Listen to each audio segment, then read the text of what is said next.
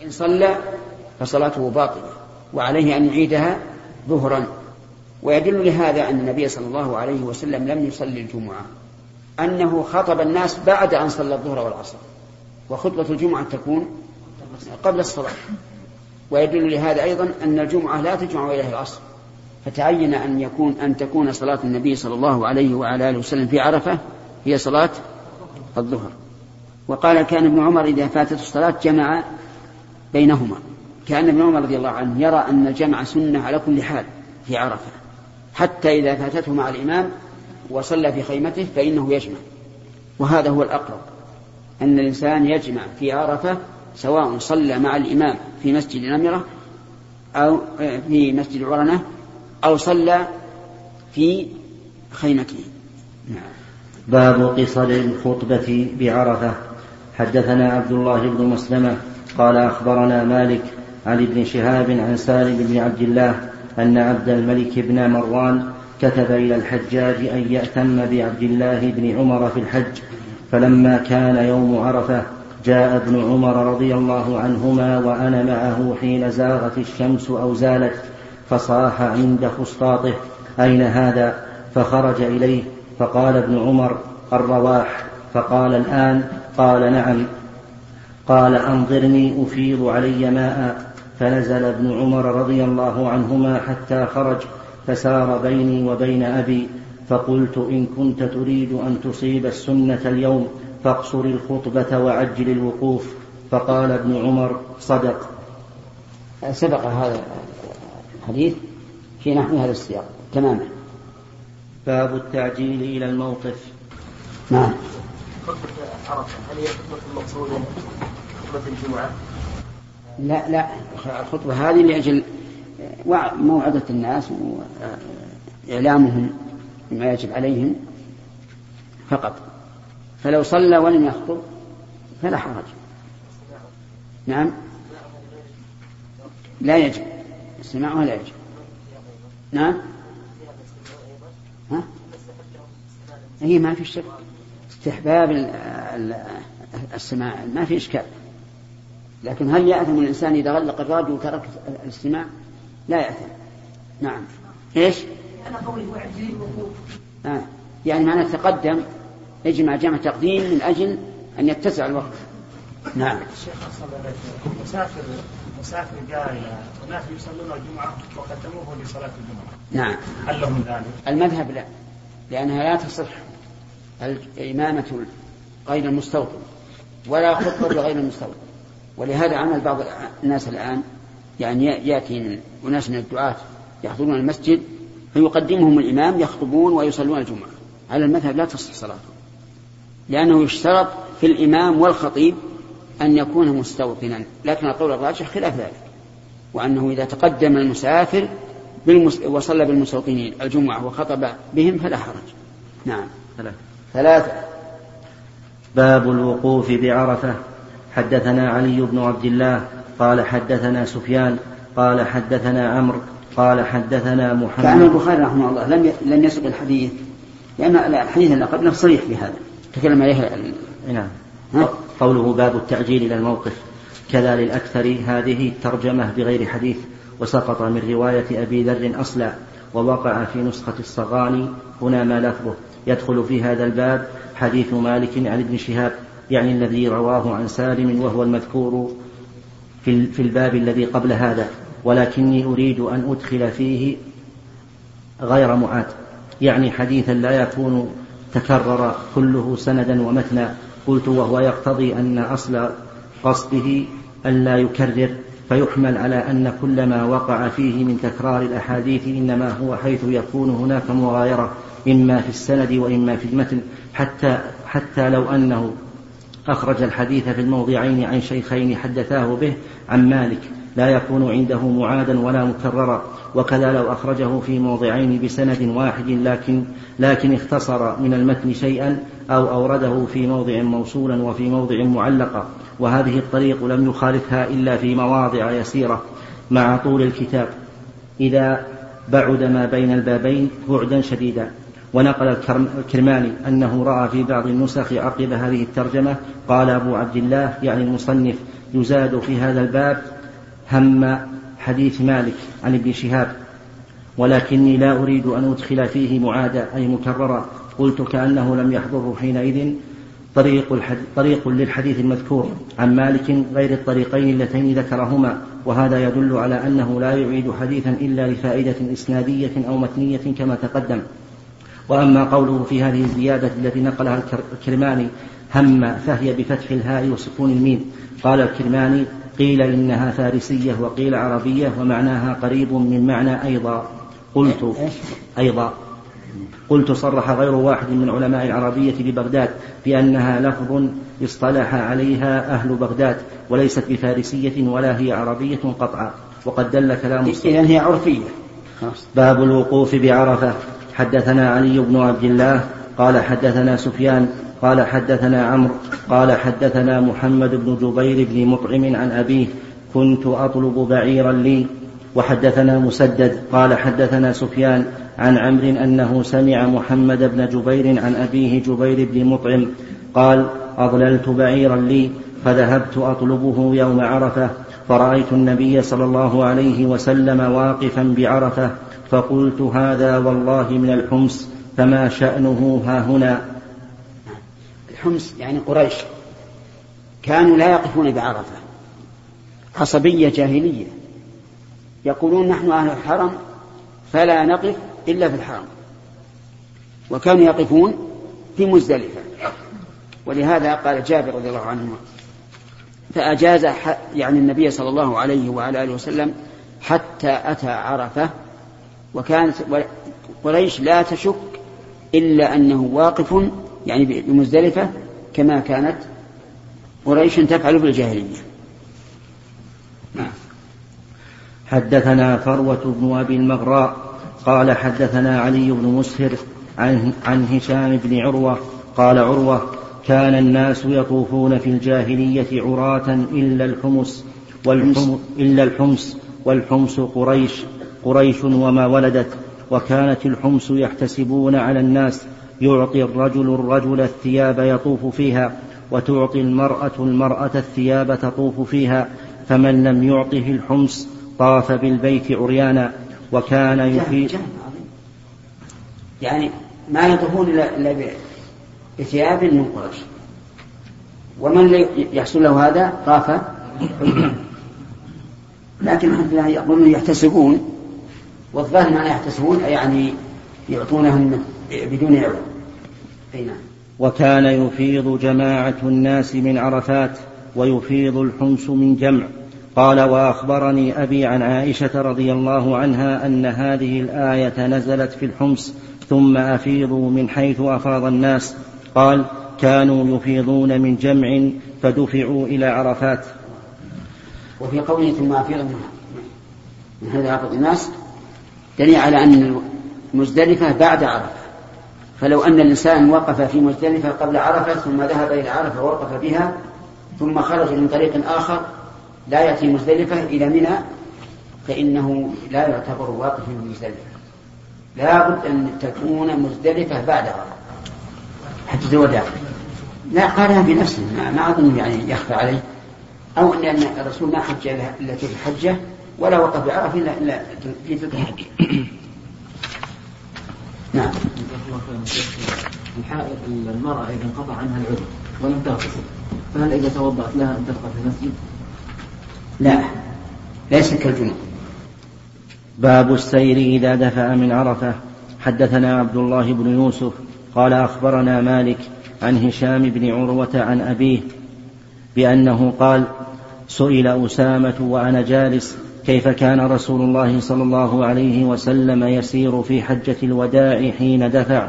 قال كان يسير العنق فإذا وجد فجوة النص. قال هشام والنص فوق العنق. قال أبو عبد الله فجوة متسع والجميع فجوات وفجاء وكذلك ركوة وركاء. مناص ليس حين فرار. يشير إلى قوله ولا تحين مناص أي لا تحين فرار. هذا كيفية الذبح من عرفة فيما إذا كانت الأمور تأتي تأتي للإنسان على هواه. فإنه يدفع بسير مطمئن. وإذا وجد فجوة أسرع أي متسعا. وكان النبي صلى الله عليه وسلم حين دفع من عرفة قد شنق لبعيره الزمام حتى إن رأسها ليصيب مولك رحله يعني أنه جذب رقبتها حتى وصل الرأس إلى موقع الرحل ويقول بيده السكينة السكينة. لكن هذه تغيرت الآن. اللهم إلا أن يهيأ لشخص طريق خاص به فيمكن. باب النزول بين عرفة وجمع. حدثنا مسدد. قال حدثنا حماد بن زيد عن يحيى بن سعيد عن موسى بن عقبة عن كريب مولى بن عباس عن أسامة بن زيد رضي الله عنهما أن النبي صلى الله عليه وسلم حيث أفاض من عرفة مال إلى الشعب فقضى حاجته فتوضأ. فقلت يا رسول الله أتصلي؟ فقال الصلاة أمامك. نعم وعلى هذا فلا يصلي الإنسان إذا دفع من عرفة إلا في مزدلفة. ولو تأخر ما لم يخشى خروج الوقت أي منتصف الليل. فإن خشي خروج الوقت نزل وصلى في أثناء الطريق. فإن لم يتيسر له لكثرة الزحام في السيارات فليصلي على راحلته للضرورة ويفعل ما يستطيع من الواجبات. ولكن لو صلى في الطريق مع السعي فهل تصح صلاته؟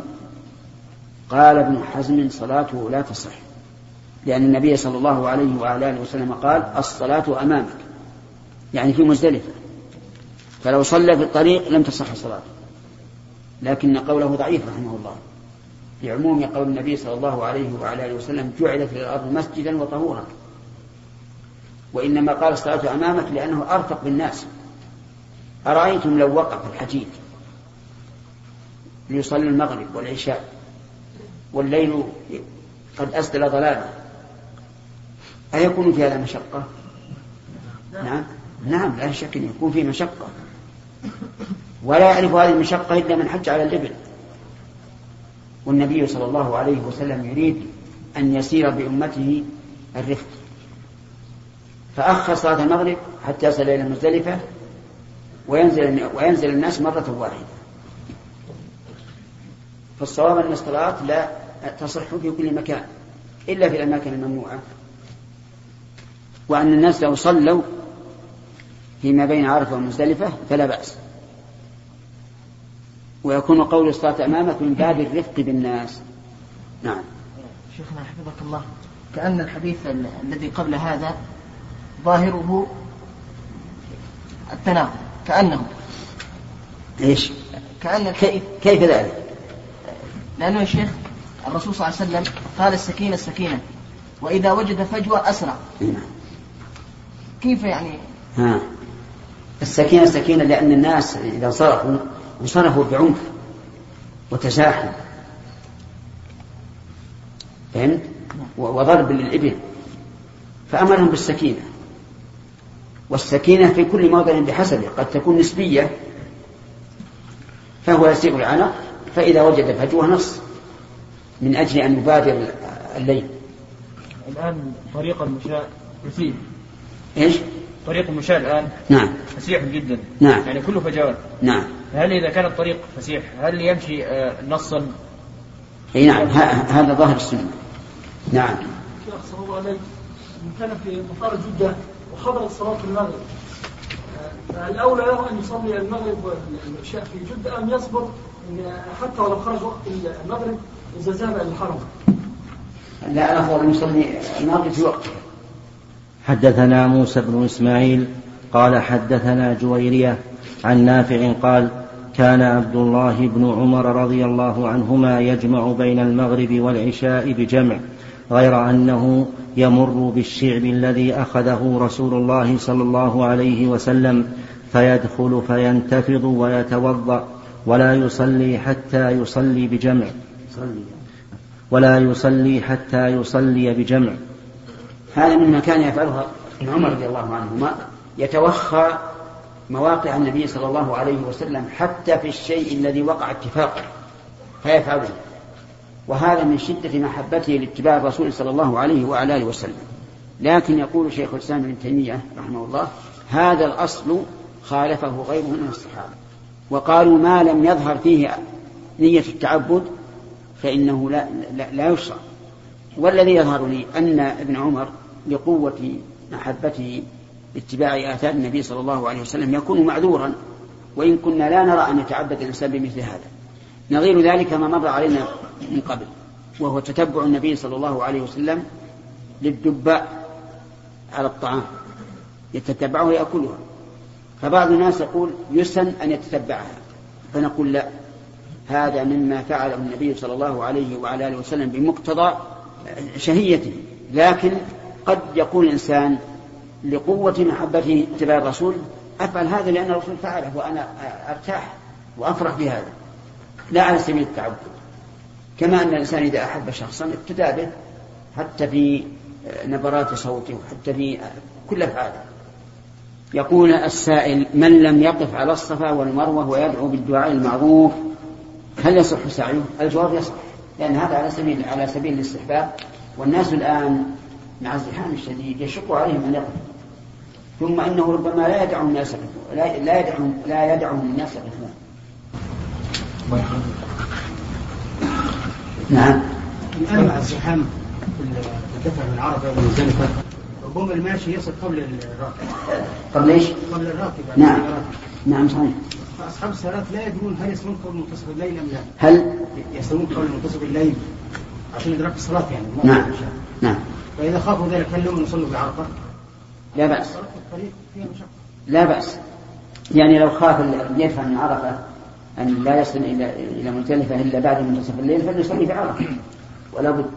حدثنا قتيبة قال حدثنا إسماعيل بن جعفر عن محمد بن أبي حرملة عن كريب مولى بن عباس عن أسامة بن زيد رضي الله عنهما أنه قال ردفت رسول الله صلى الله عليه وسلم من عرفات فلما بلغ رسول الله صلى الله عليه وسلم الشعب الأيسر الذي دون المزدلفة أناخ فبال ثم جاء فصببت عليه الوضوء فصببت عليه الوضوء فتوضأ وضوءا خفيفا فقلت الصلاة فقلت الصلاة يا رسول الله قال الصلاة أمامك فركب رسول الله صلى الله عليه وسلم حتى أتى المزدلفة فصلى ثم ردف الفضل رسول الله صلى الله عليه وسلم غداة جمع.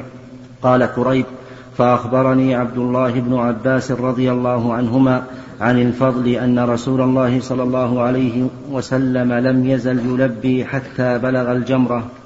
في هذا الحديث فوائد منها تواضع النبي صلى الله عليه وعلى آله وسلم حيث أردف غيره على راحلته. ولو كان عنده من الكبرياء شيء لقال لا يركب معي أحد. ومنها تواضع آخر حيث أردف أسامة بن زيد وهو مولى من الموالي ولم يردف أهل الجاه والشرف من الصحابة. ومنها شدة حياء النبي صلى الله عليه وعلى آله وسلم حيث مال إلى الشعب ونزل وبال. وهكذا ينبغي أن الإنسان إذا أراد أن يبول أو يتغوط فليبعد حتى لا يراه الناس أو يستتر بما يستره عن الناس لأن ذلك أبلغ في الأدب والحياة. ومنها جواز التصريح بكلمة بالغ وإذا خطبت إنسانا تقول هل إيش؟ بلت هل بلت ولا يعد هذا سوء سوء أدب. ولهذا قال صاحب الفروع الأولى أن يقول أبول ولا يقول أريق الماء. لأنه ما أراق الماء. إنما نعم أراق البول. الناس الآن عندنا يستنكفون من هذا. أبول ما عندك أدب. ليش تقول أبول فمش أقول؟ قال قل طير الماء. وبعضهم يقول أنقض الوضوء. هل نقول إذا جرى العرف بالاستحياء من ذكر الصريح في هذا فالأولى اتباع العرف؟ أو نقول الأولى أن نصرح تبعا للسلف؟ في في تردد عندي لكن أميل إلى إلى الأول. ما دام الناس لا يعرفون هذا ويستنكفون من الإنسان وإذا إذا فارقوه أشوف فلان والله اني حسب عنده حياء حسب عنده ادب يقول أروح أقول نعم. فأظن أن الأولى اتباع العرف هذا. ليست مسألة تعبدية ولكنها مسألة ينطق بها الناس حسب أعرافهم ومنها جواز معونة المتوضئ لأن أسامة رضي الله عنه صب على النبي صلى الله عليه وعلى آله وسلم وضوءه. وكما فعل المغيرة رضي الله عنه. نعم. ومنها أن الوضوء يكون خفيفا ويكون سابغا. الوضوء الخفيف ليس معناه أن يقتصر على بعض الأعضاء. معناه أن لا يكرر الغسل هذا الظاهر. وإنما فعل ذلك صلى الله عليه وعلى آله وسلم لئلا يتأخر الناس في السير. والوضوء الخفيف أعجل من الوضوء المسبق. ومنها لأنه لا يسن أن يصلي صلاة المغرب في أثناء السير من عرفة إلى مزدلفة ومنها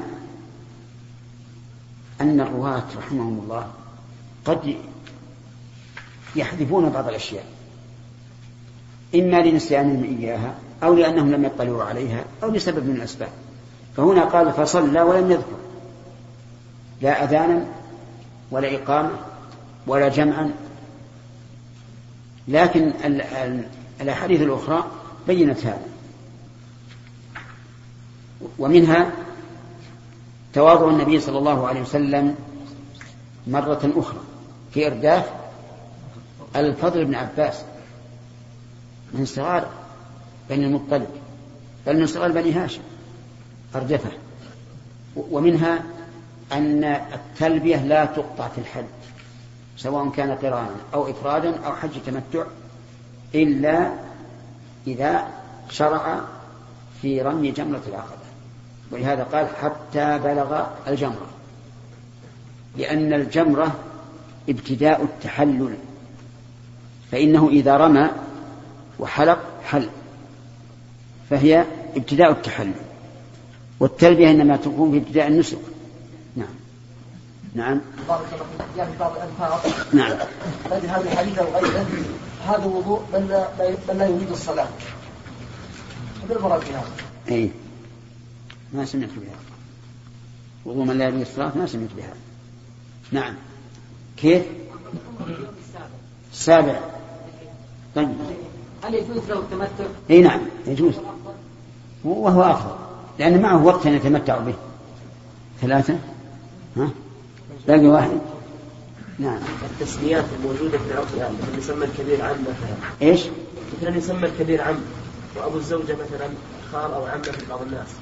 هل الأولى متابعة الناس في هذا أو؟ لا أما أما ما يتغير بالحكم فلا بد أن يعدل وأما ما ما لا يختلف به الحكم فلا بأس.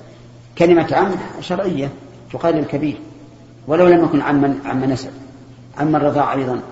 لكن كون أبي الزوجة يسمى عما هذا لا أصل له. بعضهم يسميه عم وبعضهم يسميه خال. باب أمر النبي صلى الله عليه وسلم بالسكينة عند الإفاضة وإشارته إليهم بالصوت.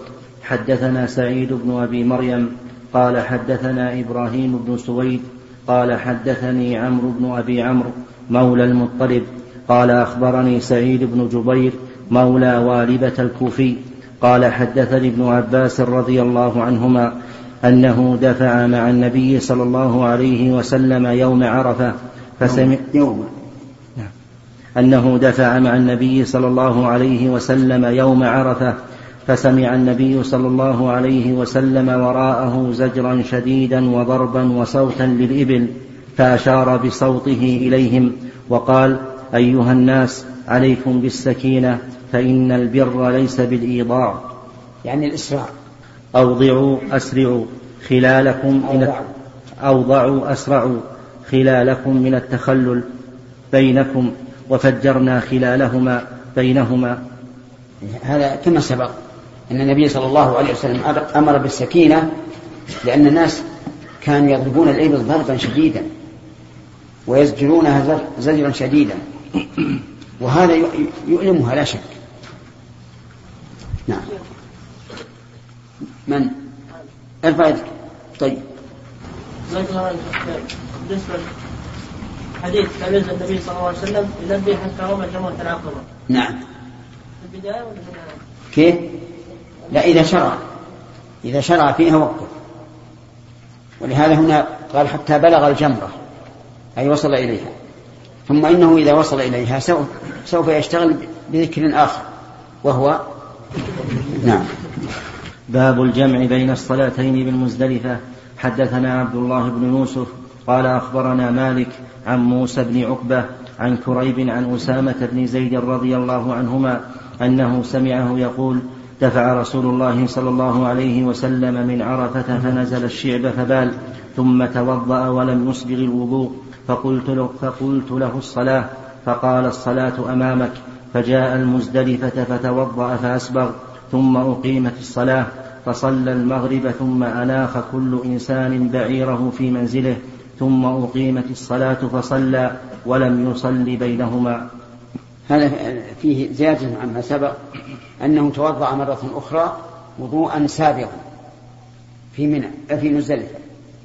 وفيه أيضا دليل على أنه لا يشترط التوالي بين المجموعتين إذا كان الجمع جمع تأخير لأن جمع النبي صلى الله عليه وعلى آله وسلم في المزدلفة بين المغرب والعشاء جمع تأخير بلا شك لأنه دفع من أقصى عرفة من شرقيها ولا يصل إلى المزدلفة إلا متأخرا لا سيما أنه وقف وأناخ بعيره في أثناء الطريق وتوضأ وبال وتوضأ.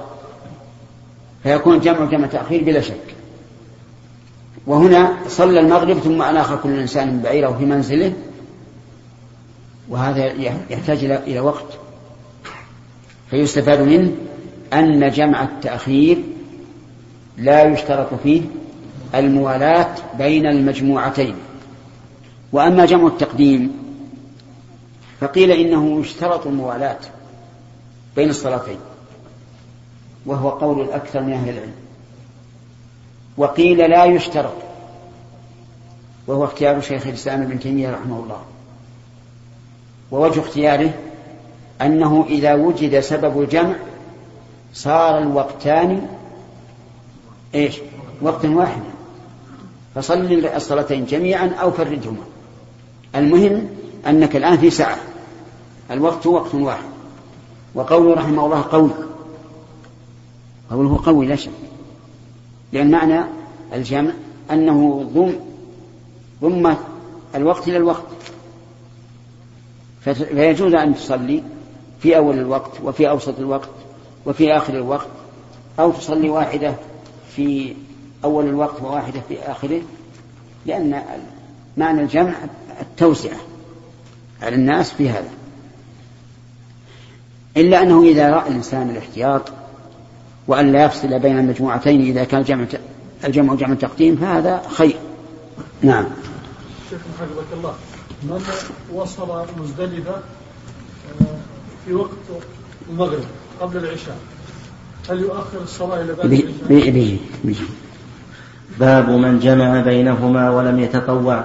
حدثنا آدم قال حدثنا ابن أبي ذئب عن الزهري عن سالم بن عبد الله عن ابن عمر رضي الله عنهما قال جمع النبي صلى الله عليه وسلم بين المغرب والعشاء بجمع كل واحدة منهما بإقامة ولم يسبح بينهما ولا على إثر كل واحدة منهما يسبح يعني يتنفل نعم. حدثنا خالد بن مخلد قال حدثنا سليمان بن بلال قال حدثني يحيى بن سعيد قال أخبرني عدي بن ثابت قال حدثني عبد الله بن, بن يزيد الخطمي قال حدثني أبو أيوب الأنصاري أن رسول الله صلى الله عليه وسلم سكون الطاء.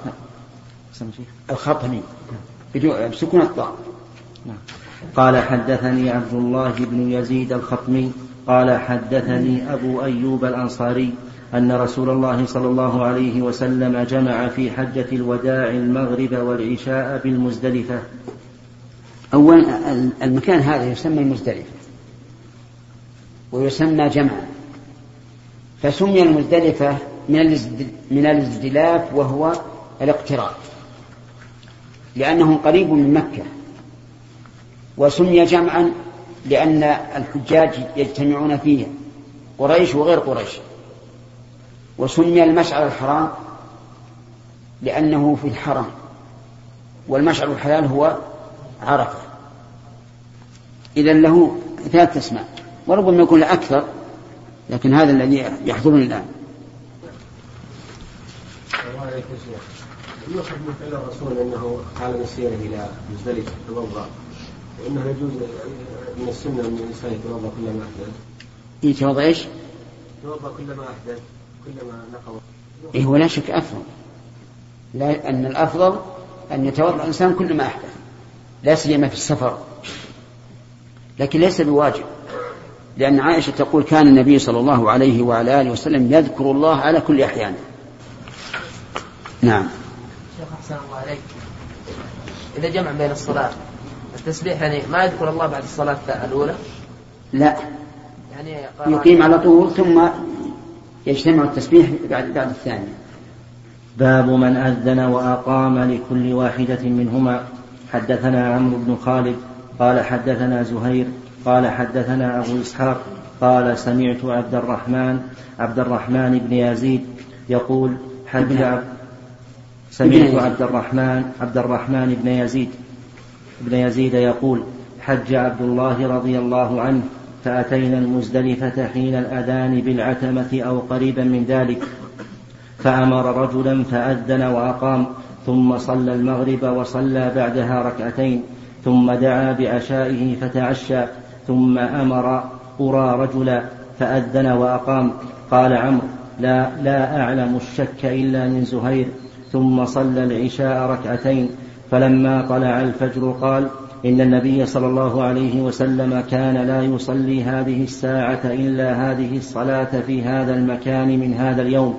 قال عبد الله هما صلاتان تحولان عن وقتهما صلاة المغرب بعدما يأتي الناس المزدلفة والفجر حين يبزغ الفجر.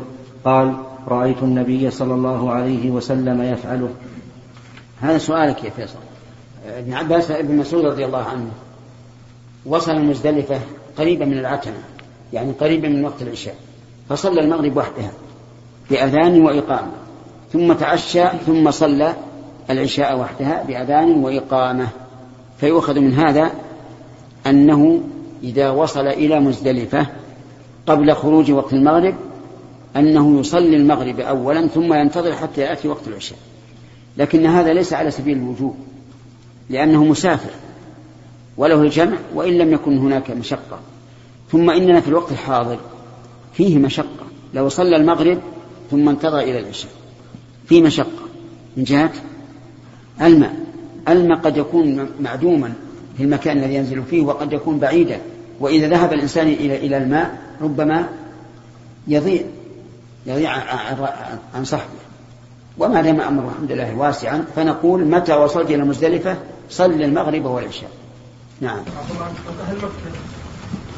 أهل مكة يجمعون في مزدلفة ها؟ لأجل لا لأجل السفر. يسكنون حول المشاعر يحجون إيه لأن السفر السفر قد يكون سفرا لطول المسافة وقد يكون سفرا لطول, لطول المكث. والحجاج يبقون الثامن والتاسع والعاشر والحادي عشر والثاني عشر خمسة أيام. شيخنا بارك الله فيك بعض الناس إذا جمعوا بين المغرب والعشاء يصلون العشاء أولا ثم يصلون المغرب.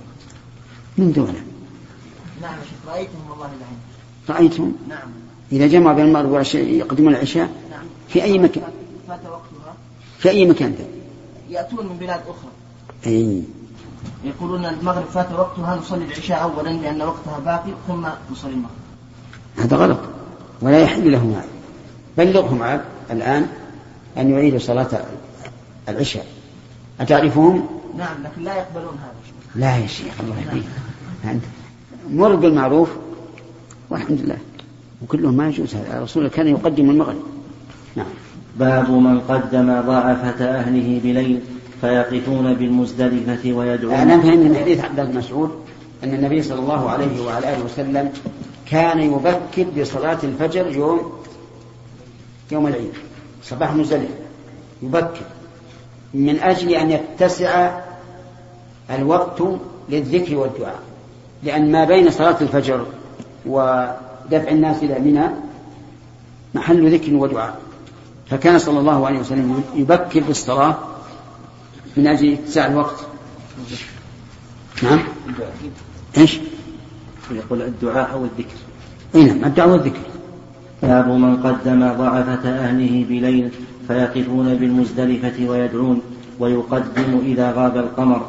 حدثنا يحيى بن بكير قال حدثنا الليث عن يونس عن ابن عن ابن شهاب قال عن يونس عن ابن شهاب قال سالم وكان عبد الله بن عمر رضي الله عنهما يقدم ضعفة أهله فيقفون عند المشعر الحرام في المزدلفة في المزدلفة بليل فيذكرون الله ما بدأ لهم ثم يرجعون قبل أن يقف الإمام وقبل أن يدفع فمنهم من يقدم منا لصلاة الفجر ومنهم من يقدم بعد ذلك فإذا قدموا رموا الجمرة وكان ابن عمر رضي الله عنهما يقول أرخص في أولئك رسول الله صلى الله عليه وسلم.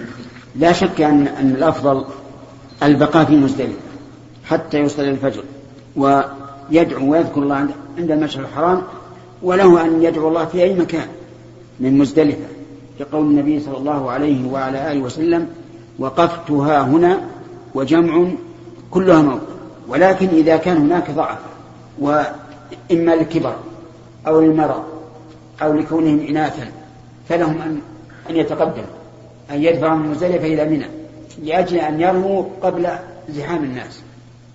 ولكن متى يقدم متى ينصرفون؟